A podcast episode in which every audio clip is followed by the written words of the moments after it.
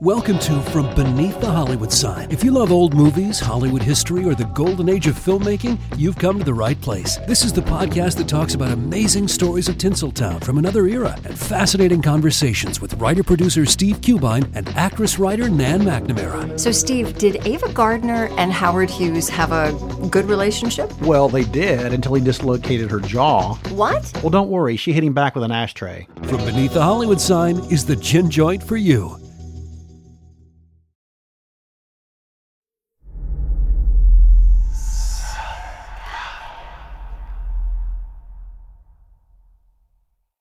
Southern Gothic is a podcast that explores the history behind some of the American South's darkest days, greatest mysteries, and most chilling ghost stories.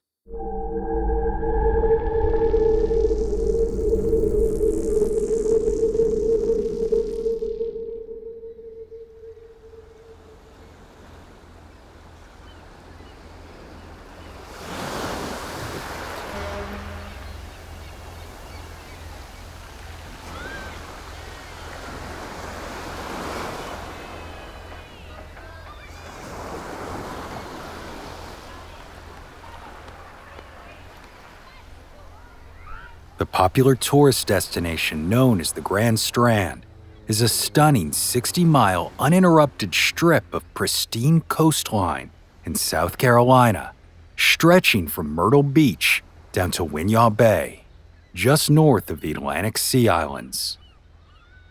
Due to its sandy beaches, beautiful resorts, and endless supply of family activities, about 19 million people visit the area each year which is comprised of 14 communities, including Myrtle Beach, Pawleys Island, Murrells Inlet, and Georgetown. Columnist Claude Dunnagan was the first to call it the Grand Strand back in 1949 after several major developments spurred growth there, the most notable of which was the opening of the Intercoastal Waterway to recreational boats. But long before the tourists arrived and resorts began to spring up in the early 20th century, the Grand Strand was occupied by the Waccamaw and Winyaw people who lived in villages, thriving on the region's extensive natural resources through fishing, hunting, and agriculture. European settlers came in the 17th century, and eventually plantations and fishing communities were developed to take advantage of those same resources for commerce. Then, in 1730, Georgetown, which was located on the Winyah Bay at the southern end of the Strand, became an official port, and over the following years, the city grew as a commercial center for the region that not only became the quote, second largest rice cultivation culture the world has known, but also a major exporter of timber and indigo.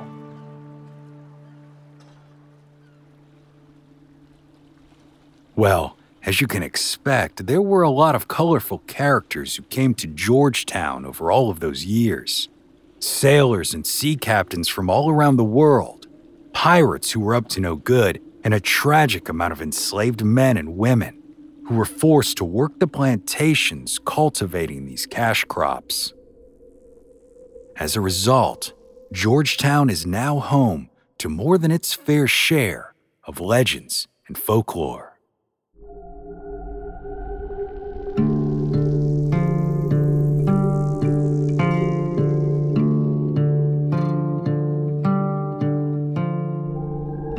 Of all the old maritime tales and superstitions, one of Georgetown's most infamous comes from the wild and picturesque North Island, just across the Winyah Bay. There, an old lighthouse has stood, guiding ships into the port for over two centuries. Not only lighting the way for fishermen and sailors, but also purportedly serving as the one time home of a young girl whose apparition is seen as a warning to those who are lucky enough to see her. My name is Brandon Schexnayder, and you are listening to Southern Gothic.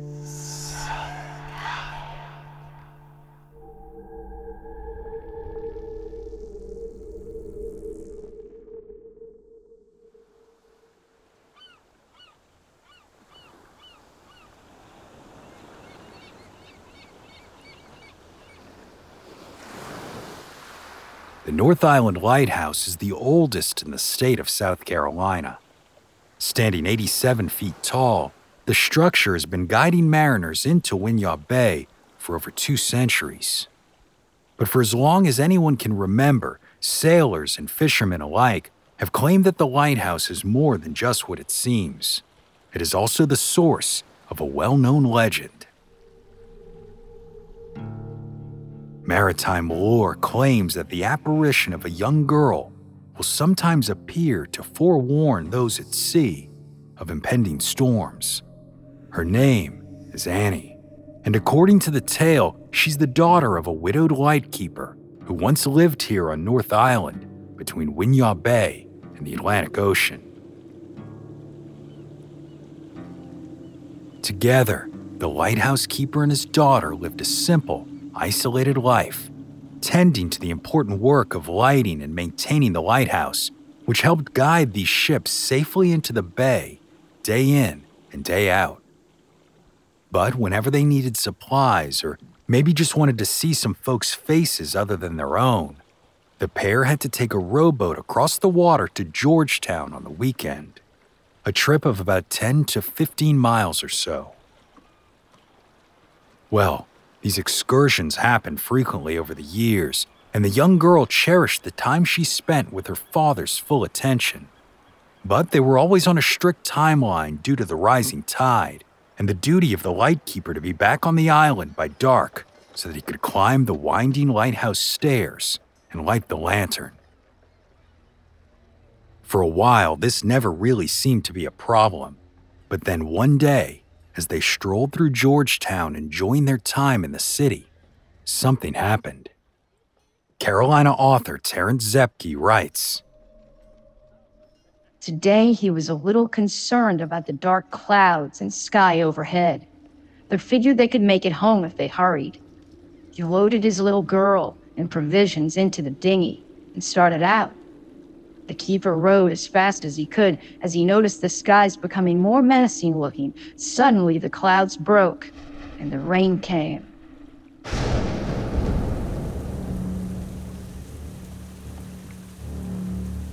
They were already too far to turn back when the rain started, so the nervous father rode as fast as he could to get home. But the further they got out into the bay, the stronger the wind blew and the more rain fell from the sky. Soon enough, waves began to rise and crash into the sides of that little boat, over and over again, and each time it was more and more violent than the last until eventually water began to fill the boat. Annie desperately tried to bail the water out as her father continued to row, but there was just no way that the little girl had any chance against the barrage of those waves and rain. And soon enough, the lighthouse keeper had to make a critical decision if they were to survive. So, as the boat began sinking into the bay, he took a rope, tied his daughter to his back, and began swimming toward the island.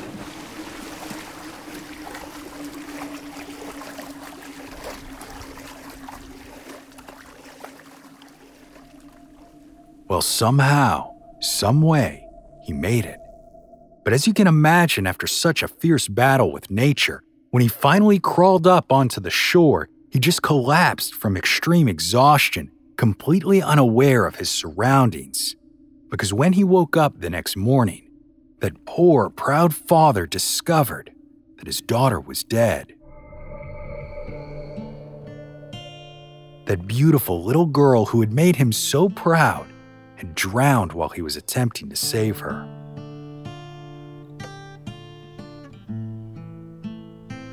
Obviously, the grief that followed this horrible event was just too much to bear. And some say that for years the old lighthouse keeper wandered the streets of Georgetown disoriented, calling out the name of his dead child. Others say that he never even returned to the mainland, refusing to leave the lighthouse ever again. So local fishermen frequently checked on the heartbroken keeper, generously bringing him supplies until the day that he too passed but they say it wasn't too long after his death that folks started to experience something strange around the bay. After his death, boaters began seeing a man and a little girl rowing around the island. Whenever their boat got close, the dinghy and its occupants disappeared. People who knew the story of Keeper's daughter headed to shore as soon as they saw the boat containing the man and little girl, for they knew the apparition meant that a severe storm was coming.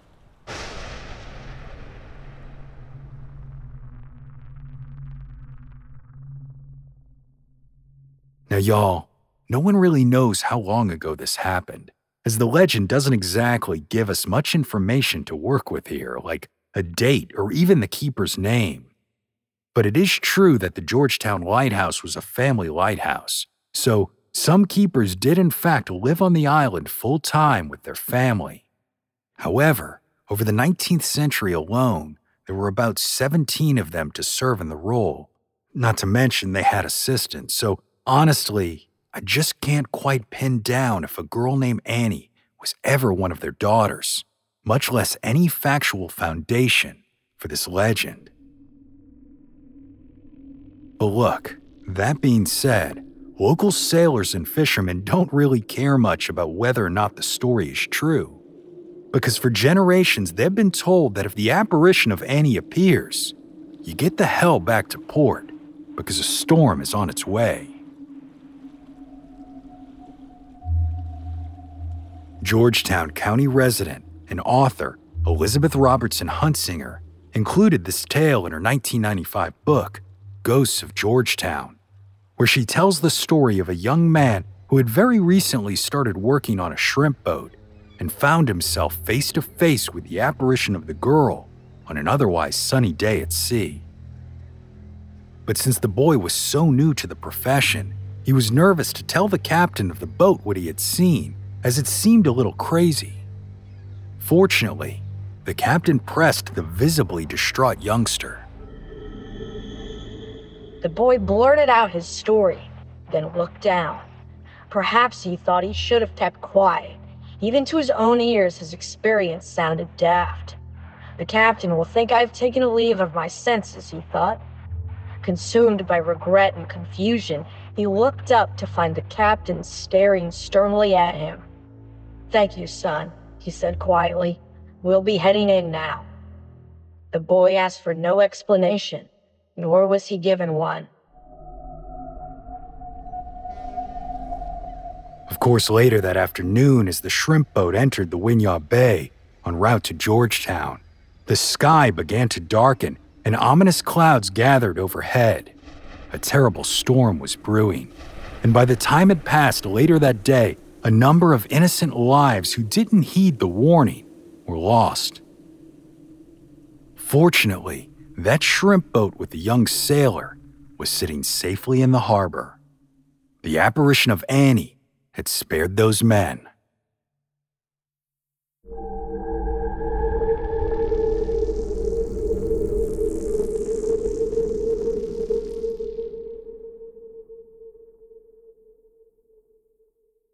Y'all, I want to take a quick minute to tell you about one of my favorite nonprofit organizations here in Middle Tennessee. It's called Pauster Nashville. Now, this organization supports people during times of housing or medical crises by providing compassionate, temporary care for their pets. That's right, Poster helps secure loving homes for beloved little furballs when their human companions are going through things that might otherwise cause them to have to give them up. But since Poster began back in 2020, they've been able to reunite nearly 250 pets with their loving pet parents after they were able to secure housing, keeping families together through tough times. Of course, y'all, I have to say from personal experience, it's been an awesome program to be around. My kids and I have been fortunate enough to hang out with some of the pups, and trust me, what Pauster is doing through a devoted network of volunteers is absolutely heartwarming. So if you'd like to help, Poster is in the middle of their annual fundraiser right now, trying to hit a goal of $20,000. And it would mean the world to me if you'd consider helping us get there. All you got to do is visit southerngothicmedia.com slash bark. That's right, southerngothicmedia.com slash bark. Want to learn how you can make smarter decisions with your money? Well, I've got the podcast for you. I'm Sean Pyles, and I host NerdWallet's Smart Money Podcast. On our show, we help listeners like you make the most of your finances. I sit down with NerdWallet's team of nerds, personal finance experts in credit cards, banking, investing, and more. We answer your real-world money questions and break down the latest personal finance news. The nerds will give you the clarity you need by cutting through the clutter and misinformation in today's world of personal finance. We don't promote get rich quick schemes or hype unrealistic side hustles. Instead, we offer practical knowledge that you can apply in your everyday life. You'll learn about strategies to help you build your wealth, invest wisely, shop for financial products, and plan for major life events. And you'll walk away with the confidence you need to ensure that your money is always working as hard as you are. So turn to the nerds to answer your real world money questions and get insights that can help you make the smartest financial decisions for your life. Listen to NerdWallet's Smart Money Podcast wherever you get your podcasts.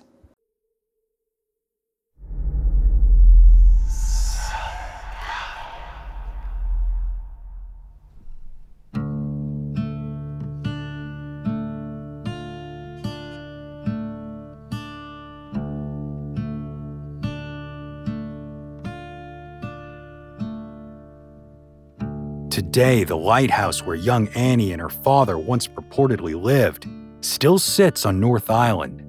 But the legend that she warned sailors of impending storms is not the only one surrounding it.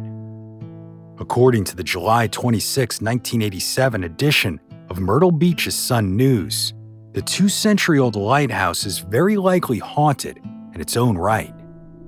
There's also, according to legend, a ghost said to be that of a lighthouse keeper who died on the site. The ghost's footsteps to be heard on some nights, the story goes. Boatswain's mate first class Ken Marrow, chief of the Georgetown Aids to Navigation Unit, claims some of the guys who used to be out here say some funny things used to happen. Doors slammed shut, lights came on, all without explanation.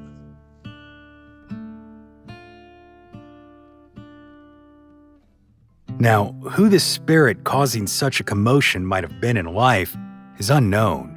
However, it certainly isn't a stretch to believe that the historic building is still inhabited by one of its previous tenants. After all, the job of a lighthouse keeper was quite tedious, and life on the coast was dangerous. So it's no surprise that over the years, a number of tragedies occurred there.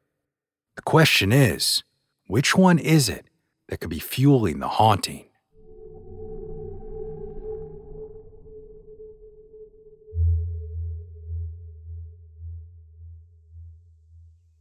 Construction of the original North Island Lighthouse began in 1798 on land donated by the Revolutionary War veteran and Georgetown native Paul Trapier. The 72 foot high wooden tower had an eight sided brick base and featured a six foot wide iron lantern enclosed in clear, heavy glass. The light was accessible by five flights of stairs, and in 1801, operation of the facility began and the light was lit. In addition to the lighthouse itself, there was also a two story keeper's house, as well as a tank for storing the whale oil used to fuel the lantern. All in all, this cost a total of $7,000, which was appropriated by the federal government, who, upon recognizing the vital role of maritime trade, enacted the first public infrastructure program in the nation's history. A program to line the shore with lighthouses as a means to help safely guide maritime vessels through its dangerous coastline, thus stimulating the early American economy.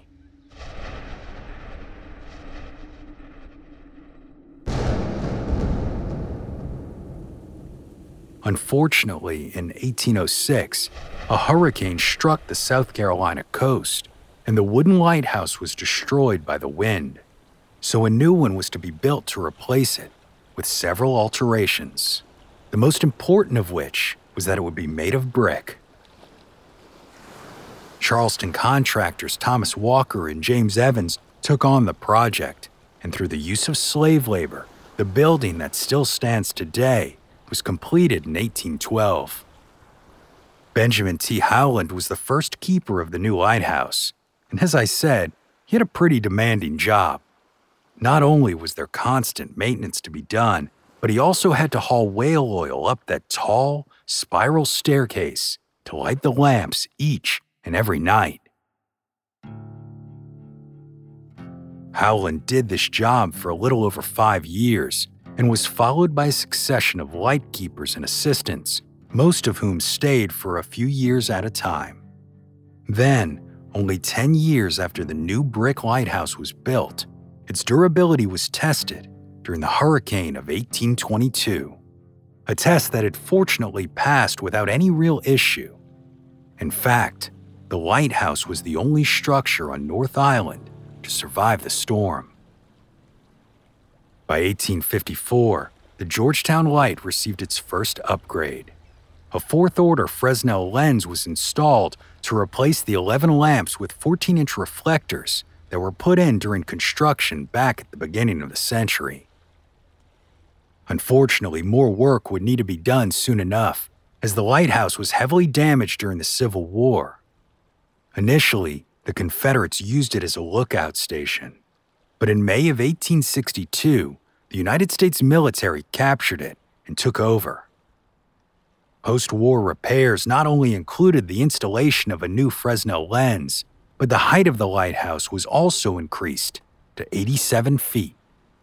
In addition, a new two story house was built for the lighthouse keeper, as well as a cistern and a boathouse.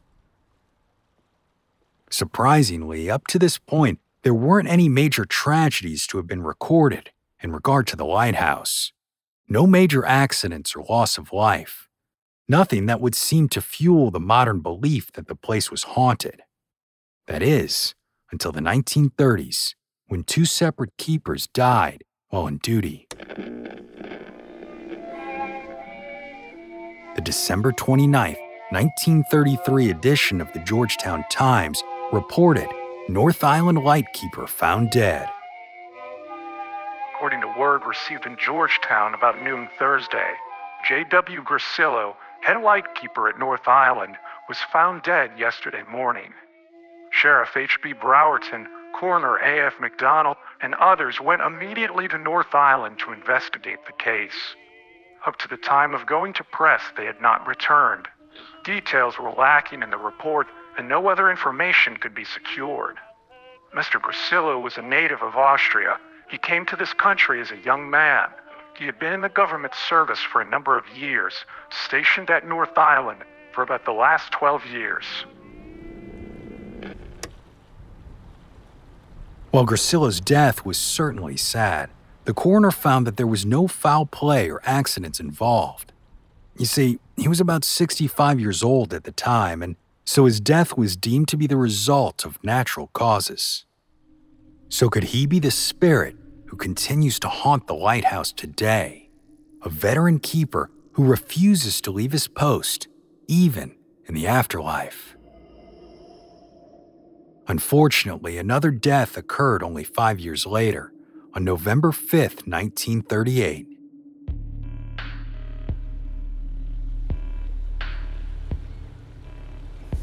Grasillo's replacement, Gabriel Jackson, and his assistant, George C. Ellis, were traveling across Winyah Bay when out of the blue something exploded on their boat. The men jumped into the water to save themselves, but Ellis drowned and his body was never recovered. As for Jackson, a towboat picked him up about two miles from the incident, and he had burns covering about 90% of his body. But after about a month in the hospital, Jackson was able to return to service on the North Island. To this day, Ellis and Grasillo seem to be the only recorded deaths on North Island, so it makes me wonder how the legend of Annie ever came to be. But y'all might have noticed as well, this old maritime legend is awful similar to others we've seen on the Atlantic coast. From the well known legend of the Gray Man of Pawleys Island or the Lady in Blue from the lighthouse on Hilton Head. Legends that have apparitions who serve the same purpose as Annie warn folks to get the hell out before it's too late.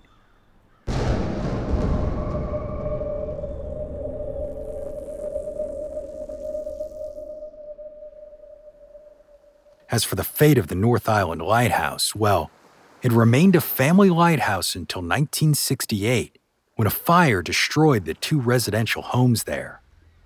After that, the Coast Guard took over and the duties fell on a rotating crew of men.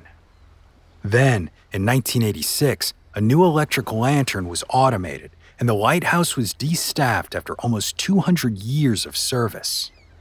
The modern 110 volt bulb that remained boasted 110,000 candle power and could be seen for 17 miles, a far cry from those old whale lamps of the 19th century. A pretty impressive feat for the oldest lighthouse in the southeast.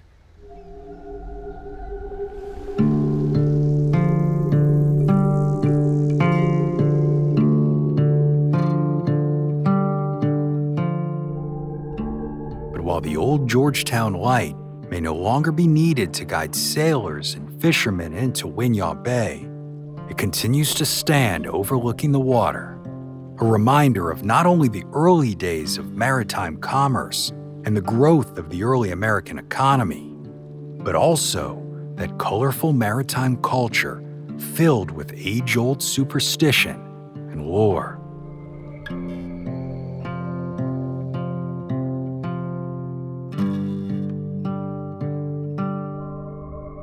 My name is Brandon Schexnayder, and you are listening to Southern Gothic.